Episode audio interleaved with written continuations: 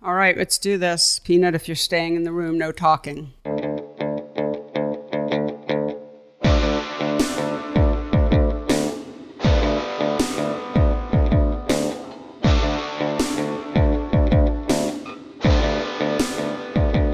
Hello, and welcome to the Photo Work Podcast, the talky version of my book, Photo Work 40 Photographers on Process and Practice.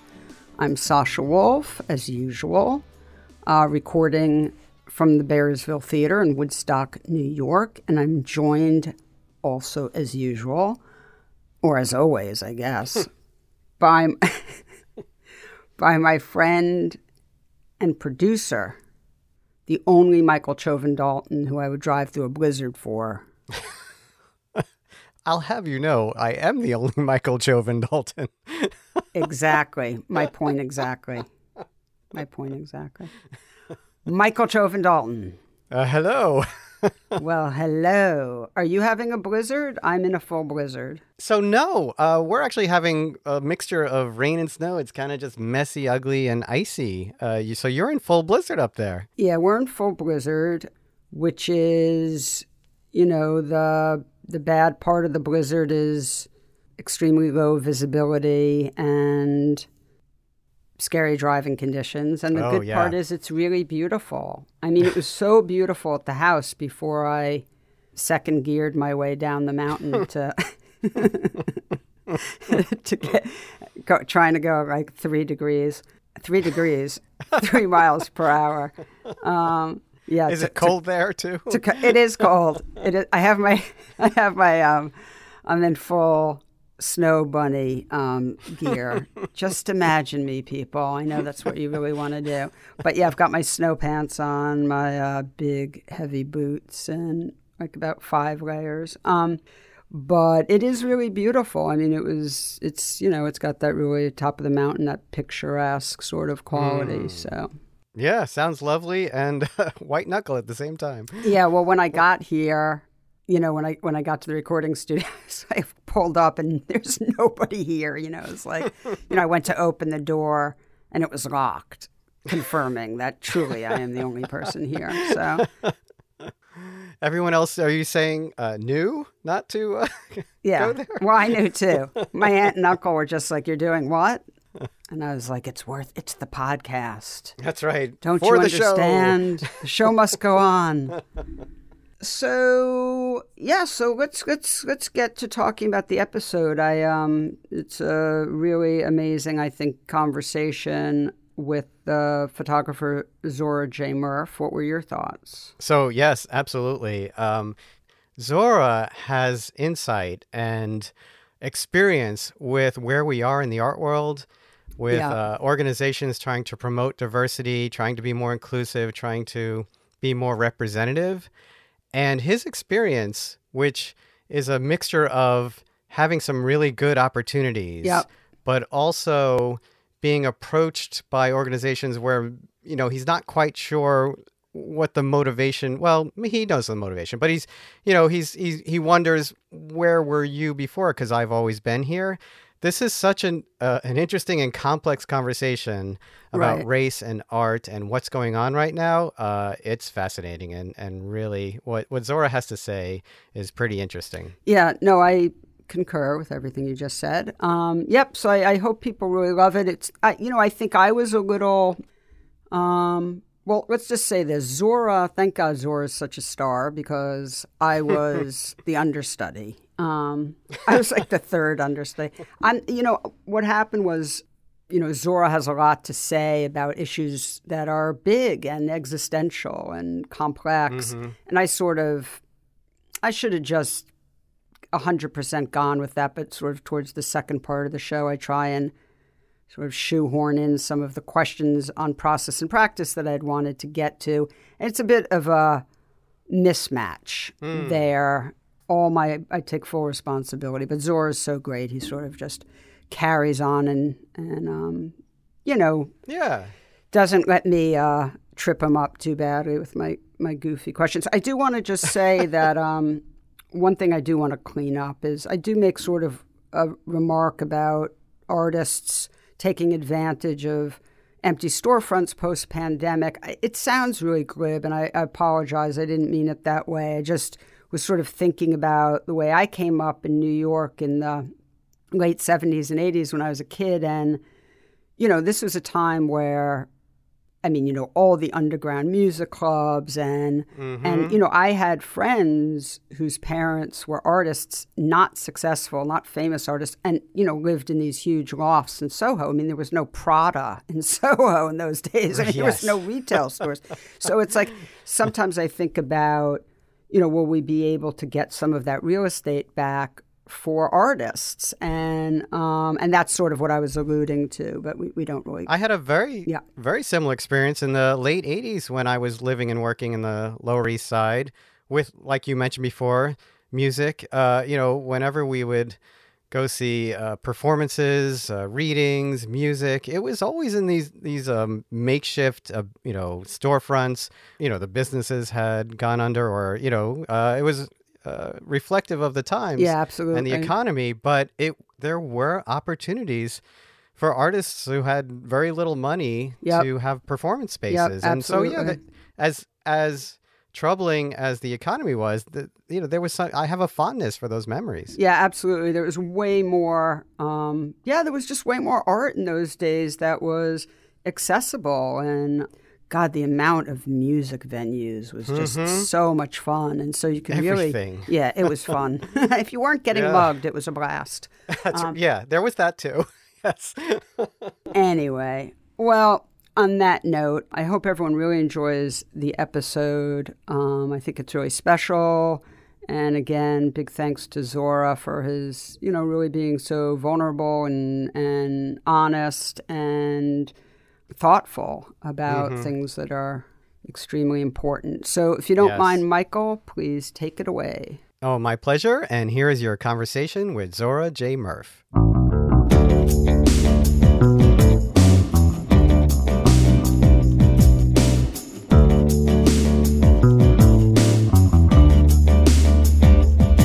Zora J. Murff, welcome to the podcast and thanks for, for hanging out with me today. Yeah, yeah. Thanks for having me, Sasha. Um, well, how are you? Uh, how are you? Where are you? Um, you know, like I guess it's hard. I never, I, I never thought I would. Uh, that that how are you would be such a loaded question. I grade on it. It's a yeah. pandemic curve. Um, yeah, yeah. You know, I'm I'm here. You know, I think that's about all that I can say is that I'm here. And I'm in uh, Fayetteville, Arkansas right now. So I moved here a few years ago to start um, a teaching appointment at the University of Arkansas. I teach in the School of Art. And so I have a ton of questions. I've you're one of the handful of guests who, you know, I haven't worked with before. Mm-hmm. I've known you for a little while, not very well, but a bit. And but I, I had to do a tremendous amount of research, which was fun. I, I feel like I was sort of living in your brain for the past couple weeks. Um, yeah. But before we get started, just just tell people a little bit about your journey. Uh, yeah. So I never in, intended to be uh, an artist or a photographer. You know, I thought there was like a lot of different things I thought I would do, and so I, you know, went to, uh, you know, started college after high school, and sort of like under the premise of you know everyone around me telling me if I didn't start school, I probably wouldn't go back. Um, and so I was. And where where did you grow up? Uh, I grew up in Iowa. Um, in Iowa. Yeah, in Iowa. Yeah, and uh, yeah, so I, I decided, you know, I just kind of jumped into going to college. Didn't really have an idea of what I wanted to do. Uh, so I studied psychology, uh, and that led me into um, te- like uh, uh, providing social services. And I worked, you know, in in that field for for a bit of time, in like five years. And I uh, moved to eastern Iowa, um, started a job at a uh, juvenile detention facility, uh, providing services to kids on probation. And then it was like around that time that I came to this understanding that like this this work like it, it was an, enjoyable and it was good work to do, but um, it just wasn't you know exactly what I was looking for. And I you know it started taking pictures just as a kind of a hobby, you know, something to have for myself. And really enjoyed it and then started to kind of educate myself about like what you know photography is or, or can be um, you know got started exposing myself to art. And yeah just decided that i you know I, I wanted to be an artist. And so i was going to go back to school to, to learn more about photography and art. So you know I, I started studying at the university of iowa. And then i while i was studying there I started my um, uh, body of work corrections. Uh, so that was, you know, the, the, the social work that I was doing, and then, um, you know, sort of bringing my art into that because I was working full time. I was a full time student, and you know, it was a an easy way for me to try to make work.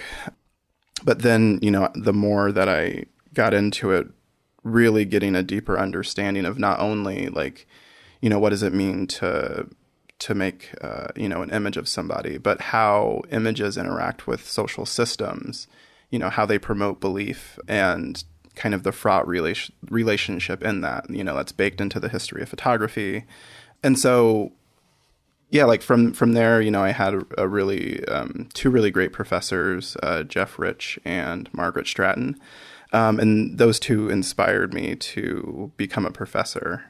Um, just you know like sitting with them and spending time with them and and having a, a deep understanding of, of, the ways in which they were facilitating me being able to verbalize uh, you know my ideas like when it came to my to my artwork and and having a deeper understanding of my intentions as an artist. And i think it was like i was really like in awe of of their skill within that and you know came to the realization like you know i've you know, sort of the the jobs and, and positions that I've held, they were all like sort of like modes of of being an educator, um, and and so they helped me arrive at at like yeah, just the decision that I I wanted to be a professor and also an artist. So yeah, that's it. I think that's everything. I was just thinking that um, there must be real similarities between what you did before working with your case working with young people who are sort of in difficult situations, but you you know just being sort of receptive and connected to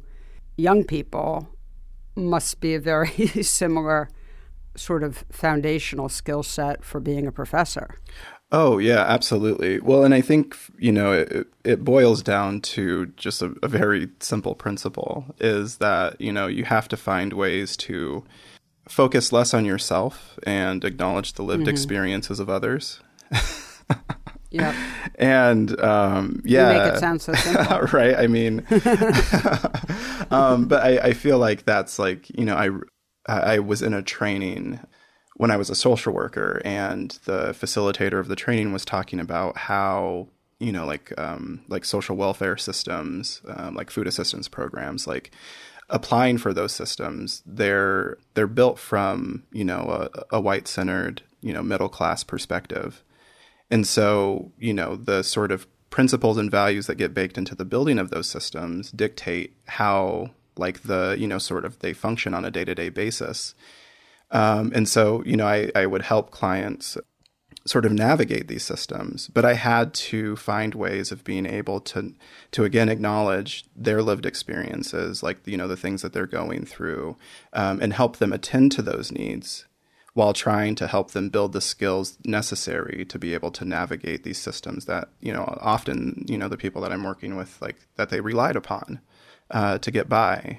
And so yeah i mean you know those are things that like you you maybe don't understand about yourself like when you're kind of in the midst of it. Uh, and so it's it's been really great to you know like kind of look back at the past uh, 10 years and really like recognize like how i was like sort of i was already doing these things but now through like you know like ed, you know getting an education uh, have learned to sort of pinpoint and recognize and then understand like okay how do then how do i then teach this to to other people. Do you think that we can sort of widen that concept out a bit? Tell me if I can connect these things or if I'm just grasping at straws. But mm. you know, one of the things I wanted to ask about was you did a um, interview with um, Alex Hodor-Lee in Document Journal, and he asks you if you think there's such a thing as good or bad aesthetics. You wrote, uh, you you said it's all relative. Maybe people are misguided in the aesthetics they employ? Question mark. Good or bad art? Question mark. High or low art?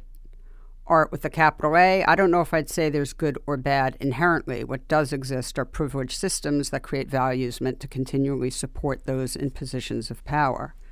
When you gave your answer, it, it triggered me to want to ask you about that. I don't think I would try to answer like, well, like what what system do we need to put in place, right? Um, I would I would maybe like with with that response, I, I feel like what I'm asking is, um, you know, when do we begin really asking questions of like these systems that we participate in? they're not like the things that we do, like how we participate in the art world, how the art world functions, like none of that's going to come to a screeching halt overnight, right? It's going to continue to exist, much like, you know, academia is going to continue to exist the way that it currently is. But when can we begin earnestly asking, like, why do we follow these systems and rules in place? Because obvious, like, you know, with with everything that we've we've gone through historically overall, but you know, especially you know how everything feels heightened um, from over the last year, that these systems that we've we've sort of followed and put in place, they've they've been exclusionary from from the jump, and I think you know everyone is just like we're just done sort of operating in those ways. Or at least like you know if you if you come at me with an opportunity i'm going to ask you why which is something i had to grapple with a lot over the last year. Because as soon as as soon as george floyd was murdered like just the my email inbox was like full um, you know there was a day mm-hmm. there was a day i made you know i made $5000 without having to do anything i didn't have to make any new work i didn't even have to leave my couch all i had to do was respond to email Mm-hmm. You know, I was approached by, um, you know, approached by Magnum, you know, for their nomination process in the midst of all of that. And really like asking questions of like, why now? Because I've been here. You know, this this work has been out there.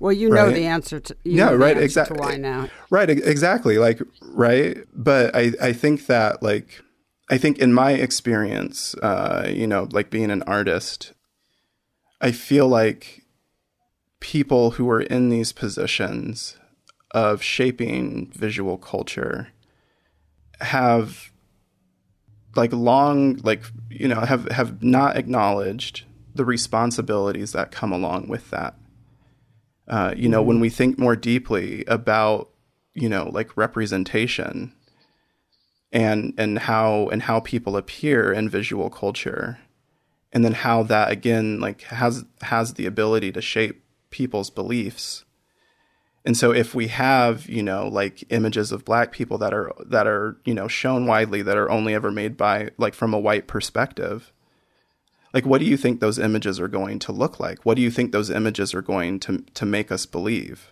right? Um, and so I, I, like you know to kind of bring it back to your question i feel like it's again it's not about like you know having an answer of like well we need to do this this and that right i think what we really need to do is is just begin earnestly asking ourselves questions and holding people accountable for when things go awry. You know like i was uh, i got mixed up in you know the debacle with uh, the whitney with uh, the collective actions mm-hmm. exhibition right? Um, where they're where they're buying these prints from these mutual aid sales, and then you know wanting to collect and exhibit them as ephemera, but then uh, not acknowledging that like we're all like all of us artists like we sell our work you know in legitimate ways, and so now you know like we're we need to have this discussion. We're going to have it publicly. And we want to be able to come back a year from now and ask y'all like what did you how did you learn from this process? And what actions what measurable actions did you actually take? Right? And then if it's just the same old story which often it is you know which you know cycles of history have, have shown us time and again then it's you know then we have like kind of a, a question of like then why do we continue to support this institution if they are going to continue to not acknowledge, you know, the power and agency that, that artists should have in these relationships with institutions, then maybe we just need to begin finding ways to build institutions for ourselves and and and stop supporting them. You know, I was saying to someone the other day, like this may the pandemic may wind up being um, having a silver lining for some artists because there's so many empty storefronts now. Oh yeah. Well, and then I think even in the way that it just kind of has expanded how we can engage with people's work and, and practices.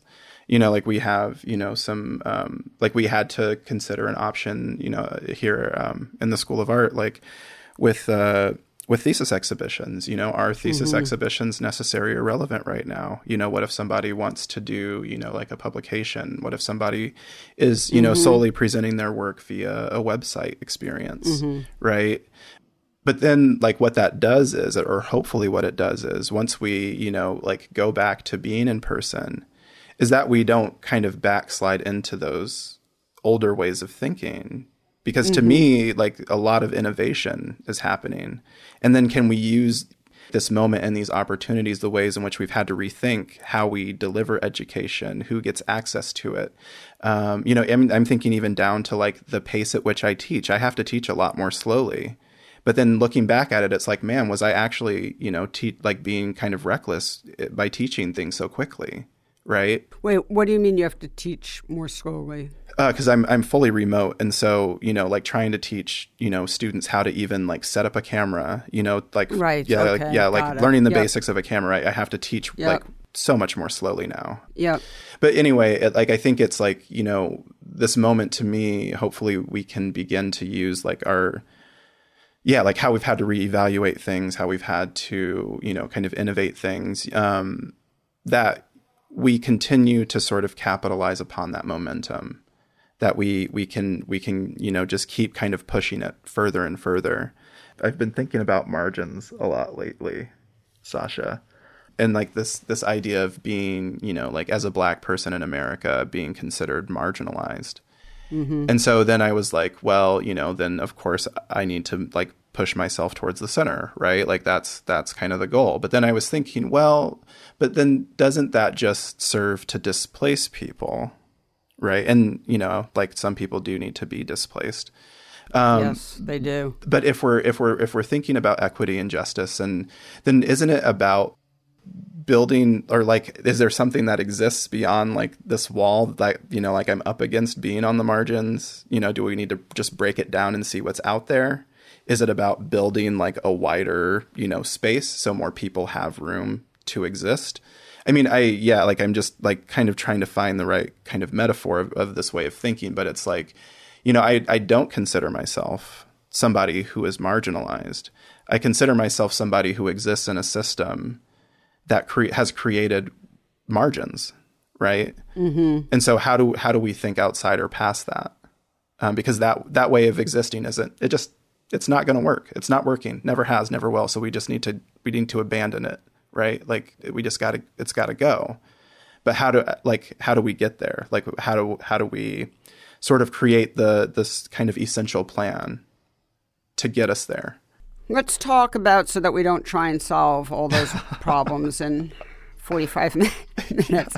Um, as a lover of photography, and I I love your work. I mean, it's I find it you know incredibly moving and um, really provocative and but in a emotional way that I connect to. So I want to ask you, uh, you know, some specific questions. So one is, it, it seems to me in, in, in reading interviews with you where there are images that you've made that the titles to the images feel so poignant and important. And I'm thinking about the project that you the the book project at no point in between. But then in the book there there are no titles. And this is just a really specific question but it really baffled me. So um yeah yeah. I mean i you know i i love i love coming up with titles for images. I think that you know it's like a, a way to you know kind of like tie a neat little bow. But it's like titles are hard for me sometimes. And it's like you know like you know, sometimes I'm just like ripping them off and I, I know exactly what I want some something to be titled. Um, and then other times it's just like, you know, it, it takes a while for it for it to come. And and so I you know, I don't I don't put the titles out there often. Yeah, and then with printing the book, it was like, you know, we didn't didn't include, you know, like a, a list of titles, um, you know, because of that reason, right? Like that everything when when the book was going to print, everything didn't have a, a title yet. Uh, and so we didn't. I didn't feel like it was uh, something okay. I wanted to like commit to. That's yeah. hilarious. Okay. yeah. Yeah. all right. It all makes sense. Yeah. So let me ask you something. It seems to me like the Zora I know a bit about is a guy who wants there to be, you know, more access and wants the circle, as we've talked about, to open up more. Is there a disconnect in any way between that concept and this this sort of legibility of some of your work or the opacity of it? So, I mean, I think that especially without titles, that's why I'm looping this back around, and without explanation, without sort of like an artist statement or any, any text from you, you know, I'm up for doing a lot of work. But there, there is certainly going to be a lot that's missed. Mm-hmm. And does that feel like a missed opportunity to you at all? Um, no, I think like, you know, like early on, like, and, and like kind of speaking about my work and, and, you know, like researching and things like that, I feel like I was, like, I always got kind of rather caught up in feeling like I need to explain like every aspect or every detail of the work. Mm-hmm. Right but I, have had like you know like a lot of different experiences, like you know like seeing people engage with my work, whether that's like you know being like attending a you know a show and seeing like watching viewers kind of how they look at the work, how long they stand, you know like all of these things, right? Um, you know to you know how people will like what questions, types of questions people ask, like when I deliver lectures, right? And sort of having the understanding that everyone is bringing their own shit to the work. You know, everyone, you know, is sort of going to draw something different. You know, those conclusions may be similar, right? But everyone's going to be drawing something different from the work. And so the best thing that I can do as an artist is just be well educated about, you know, what it is I'm trying to put out into the world. Um, you know, that's like, you know, being educated about like my intentions, being educated about, you know, the things that inform the work, you know, like whatever it might be. And considering like you're like doing the work, you know, I think that's that's a part of the work itself is is that there's some labor involved. And that, you know, that there's different yeah, different experiences. Like I was at a show um, and I um, had, you know, reproduced this, you know, portion of a lynching photograph, um, you know, rather large on uh, on vinyl. And uh, a black individual that came to the show and then like you know came to the talk and was asking questions was like i find this image really harmful. And you know like these are the reasons why i find it harmful. And rather than like sort of kind of shrinking away from that that question or, or even reading it as confrontational I, I should maybe rather preface with that rather than like rather than reading it as confrontational it's like you know then just getting into a dialogue of okay well then let's talk more deeply about how images function right? You know how like when we look at something how do we draw meaning from it? How do we think about it? So what does it mean for you as a black individual to look at these large white figures and you know that they're standing over a black body that they've you know that uh, you know that they've murdered a black person but then also like what does it mean for a white person to stand in front of that image? What do they see right? And so i i never entertain to have a right or wrong answer but rather you know i just try to engage in whatever dialogue may come because to me that's what art is for. It's to to facilitate you know social interaction. Do you think of yourself as an activist artist or eh, does it not matter? I mean who cares about these words, these titles. Um, but I'm I'm just curious how you think of yourself. Yeah, I mean, I I I think no, I I wouldn't say I I feel like I'm an activist artist, you know. And I um there was something you asked earlier, the the previous question, and, this just made me think of it again. Um, oh the the sort of titles and the work involved. Oh i'm i think in in a lot of ways i'm just waiting for the world to catch up with me. You know like the art world's got to start doing its work in contextualizing what it is i do and talking about what i do. And then people can find more information. Um, but it's out of my hands now sasha. That's how i feel about it. Anyway um, being uh, but being an activist um, is like yeah i don't i wouldn't ascribe to that that label I mean, I, I, think I'm I'm just an artist, right? You know, I think that's like for me, if if you know, like a label is applied, you know, I'm an artist. I think of you as an artist too, by the way, and a really wonderful artist. But I did notice in, you know, the way you talk about once you start talking about the work, like in interviews, and you know, you, you often sound very much like an activist as as well. And maybe those two things are just um, impossible to mm-hmm. unjoin. Sure. Well, maybe maybe a social instigator is uh, is a more proper label. and y- you know, I'm partly just messing around with you. yeah, yeah, I, I, I, don't I don't believe really in labels. but so let me ask you about your film. I'm sorry, I can't remember the name of. Oh, um, uh, exceptionalism as a belief system for erasing oneself. What did you get from making the film? What did what what was the sort of um, goal?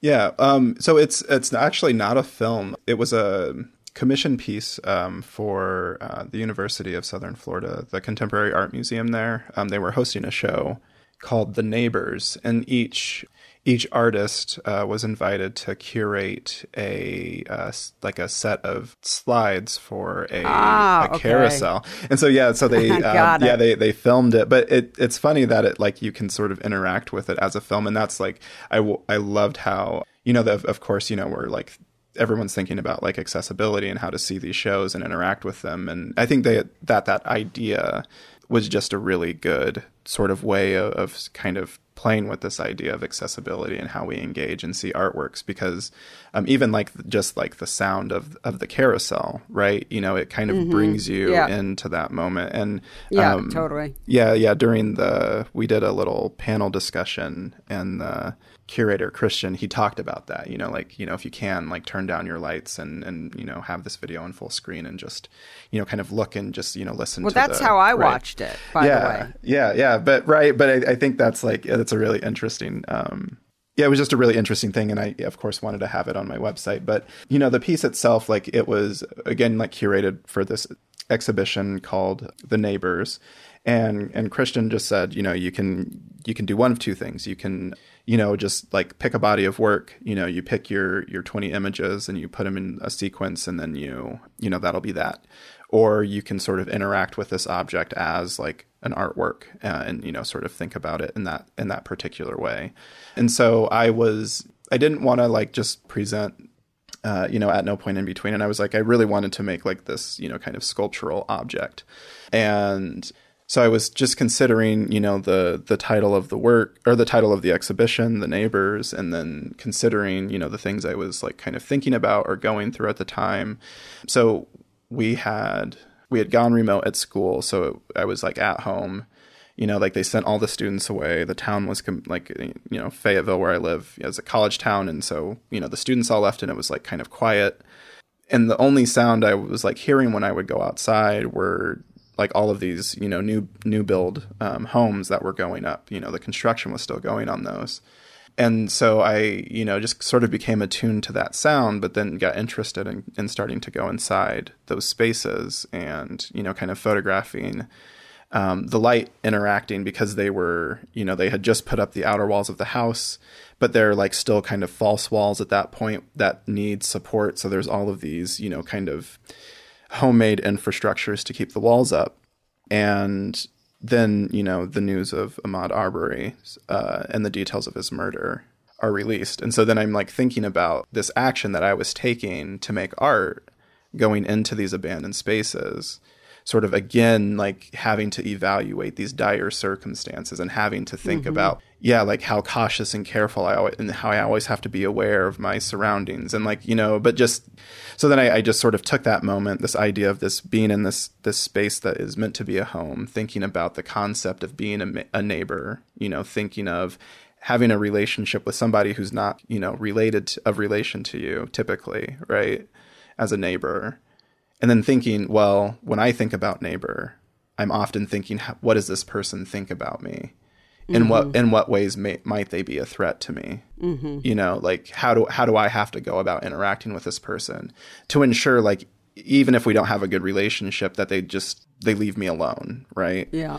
Um, and so that's like sort of where the like that's when I started like the curation of images, and then I wanted to have this kind of re- repeating motif of an American flag, you know, that keeps kind of like coming in as like this mask, and you like have to keep thinking about this this concept of American, you know, Americanness, being a neighbor, all of the all of the things that kind of come along with with that. Well, I think it's great. I mean, I really I loved it, and um, you know, I watched it a few times. As I said, as you know, with with the rights off, and yeah, I hope you do more. Uh, I, even though it wasn't a film, you know. I, I hope. yeah, I mean, uh, you know, ideas in the works. I'm not going to make any promises, but I've been thinking okay. about. Yeah, I've been thinking about short films lately. But you know, I have uh, plenty of other things on my plate that I have to tackle first. Yeah. Yeah. Well, speaking of that, um, you won the Next Step Award, mm-hmm. which is a new award that Aperture and Baxter Street Camera Club have developed, and what did that feel like? I mean, it was it was uh, yeah. Like when I was on the call with with uh, you know Aperture and, and Baxter Street and and uh, folks from Seven G Foundation, I just I didn't have words. I mean, honestly, like I just didn't have words, and it was. Um, I mean, I felt really bad. I was like, I hope y'all don't think I'm rude and just like, oh, cool, give me this money, thank you, bye. Um, but it was just like I just didn't know what to say, you know. And I think it was um, especially when, you know, like they they released, you know, the nominator list and just considering like, you know, people that you you know spend your career like looking towards. Mm-hmm. But then also, you know, the all of the talented people who were whose names were listed alongside mine. And to again sort of be considered you know like um, that that you're you're included like with with like such great artists and and obviously like such thoughtful people. And yeah it's been exciting. You know i've started working on you know the the new book uh, with aperture and so just really looking forward to the to the next year or to the coming year. I want to ask you a lot of questions, but I want to ask you make sure I get this one in because I was really curious about it and I, I can't let it go. Um, a lot of your portraits, not all of them at all, but in a lot of them, um, particularly of black men, there's a way in which the faces are obscured, often by someone's own hand or arm or just their relationship to you, to the camera. What's happening there?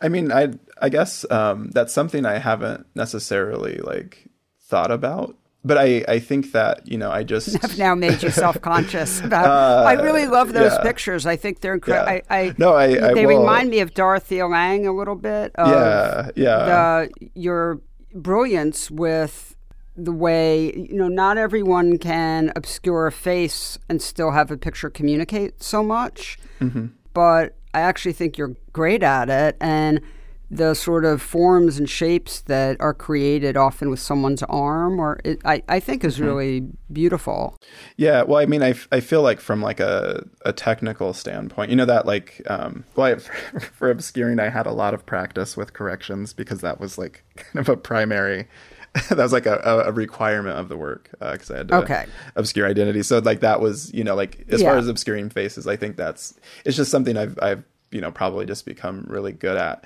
But when i'm working with people um you know like i i let conversation lead. You know i don't i'm not really like i'm thinking about the photograph but i'm not thinking about the process of, of photographing if that makes sense. Um, that I'm I'm just trying to be like I'm trying to hold space with somebody else and you know like really listen to what they're saying. And of course like I'm I'm like looking for uh, you know like gestures just sort of nuanced gestures and things you know that that might make uh, you know a, a, compelling photograph, but then also maybe in a way kind of telegraph a piece of that that person. You know that it's like a movement that is familiar for them, or you know I, I don't know. I, I, I think about things like that when I'm um, sort of like I guess preparing to to take a portrait. Is it sounds like when you're making portraits that it, it's pretty collaborative. Yeah. Well, I mean, I mean, as as collaborative as it can be, and I think that's like one thing that often people ask about is you know like collaboration, like with people, and I think that yeah, it can be collaborative, but like I still like always try to acknowledge the the power dynamic that is going to inherently skew towards me as artist, right? And and so in the process it's like I try to make it as collaborative as it as it can be. But often, mm-hmm. you know, mm-hmm. I'm I'm working with with strangers, you know, people, you know, that I yeah. encounter while I'm out or people, you know, that like, yeah, see me with a camera and are just interested in, in what I'm doing. And so, you know, sometimes like people, yeah, people who, who just, I guess, maybe sort of know how to present themselves for images and then other people who just aren't necessarily like comfortable you know in that mm-hmm. in that sort of role and and maybe you know are are asking for a little bit more direction but yeah there's yeah. like a, a, portrait of uh, this man named black um, and at no point in between he's got his uh, hands in a praying gesture mm-hmm. like in his face kind of buried into his hands. Mm-hmm. But yeah, I mean, like I was walking and in my neighborhood, just you know, kind of out and about taking pictures, uh, and he was outside, you know, talking with some friends, and you know, I went up and introduced myself, and you know, like I asked if I could uh, make a portrait of him, and he was like, "Oh yeah," and he was like super into it. Like he, you know, took off his T-shirt like unsolicited, um, and, and, he was like, "Yeah," he was like, "I got all the colors," and he, you know, just like started doing like these praying motions. But the the title of that uh, of that portrait is uh, "Black Showing His Colors." But that like that quote "showing his colors," like he you know, was like he just told me like I've got all the colors, and then he just started yeah like doing these pray these pray poses, and so you know it's like yeah there's there's people you know like that who you know maybe want to show out a little bit, uh, and then there's you know like the portrait of um, of Rondell. Um, it's like a really close very close like portrait of, of his uh, head and shoulders. And i'm like sort of he's leaning on a stair railing and i'm looking up at him. Yeah it's really beautiful. Yeah i was uh, walking um, home from work actually. Um, i was working it was my la- it was my summer after i graduated. I was working as a valet uh, at this hotel in downtown lincoln. You know sometimes i would i would walk to work so then i could like walk home and like photograph on the way home. And yeah, so I, you know, I saw Rondell. He was, you know, leaning against his car, and he was um, just kind of like, you know, looking at his phone. And so I was like, you know, like walk over towards him, and I'm like, "What's up, man?" And he's like, "How's it going?" And he, you know, it's like one of those moments like where, like somebody kind of looks at you, like their their look, their gaze kind of lingers in a way that signals like that they could maybe, you know, like use somebody to talk to. Mm-hmm. And I was like, "How's it going, man?" And then he, you know, started talking about, you know, he was, you know, he's like on the arguing with his uh, girlfriend on the phone, and you know, it was like payday, and he was trying to have a good day, and but like she had recently decided to, you know, move back to Texas, and you know, uh, she had taken their uh, their kid with her. Hmm and you know he was like had to he was like you know I, they moved from there because you know he was having some difficulty finding work. You know he found a really great paying job in in Lincoln Nebraska of all places and they both moved out. But then you know things weren't working between them. But he felt like he couldn't go back. And so he just felt back to Texas. And so he just felt like he was you know like in this kind of this crisis you know this limbo of you know well what do I do right? Like I'm obviously in love and I want to be with my family but I know that there's just dead ends for me there. And then like, what does that mean? Like, are, you know, am I putting myself in a situation where they're no longer going to love me because I, you know, I, I can't be successful for myself. Mm-hmm. Right. So yeah, so we were just kind of talking, you know, like, and we, you know, just kind of talked about love and, and, you know, we walked around the apartment complex and he just kind of showed me around and tr- introduced me to some people he was hanging out with. And, um, yeah, and then we were, you know, like we found the spot on the stairs, and he, you know, just kind of leaned, and uh, we were we were talking, and I just asked him to, you know, kind of hold it and just keep having, you know, conversation as I set up the camera. And yeah, they, and then the the title of that portrait is uh, Rondell talking about love. You know, so it's you know, it, yeah. yeah, again, like kind of those those pieces of our interaction. You know, trying to find ways to to carry those forward. By the way, we're going to end now, but you you've, yeah. you've confirmed what I said early on about the poignancy of your titles. So, um, thank you. Absolutely. So darn it, don't don't drop him out of the next project. yeah, yeah, I won't. Thinking about it, give me a call. I'll do an intervention. All right, yeah, I, I got you. I got you in the next book, Sasha. I'm gonna have to hire like a professional to start writing some titles for me, man. Well, here's the thing I always say to my artists when they're agonizing over titles is you're just you're going too far. Like it's there's no such thing as the perfect. It's just I don't know it's like this weird thing where all the anxiety about making pictures somehow gets like redirected into some odd little place as if somehow a, a title is going to be so bonkers that it's going to screw up the picture. That's not going to happen. And as as a result, so many artists leave them out. Leave them out. Yeah, mystery. I gotta have some. I gotta have some. Gotta have some mystery surrounding me. There's enough mystery in the work. Trust me. Not your so many people's and in so such a great way. Yeah. But um, yeah, those titles are beautiful. And um, thank you for doing my book, photo work. Um, oh yeah, I, yeah. We'd never met, and I reached out to you out of the blue a few years ago, and um, your contribution is is wonderful, and I really appreciated it. And I'm happy for you and your successes. Um, yeah, thank you so much for for hanging out with me this afternoon. Oh yeah, yeah. Thanks for having me on the podcast. It was uh, it was a, a true delight, and uh, yeah, we'll we'll catch you again soon. Okay, thanks, Zora. Yeah. Photo Work with Sasha Wolf is produced by me, Michael Chovan Dalton of Real Photo Show. The executive producer is Sasha Wolf, and our theme music is by J. Walter Hawks.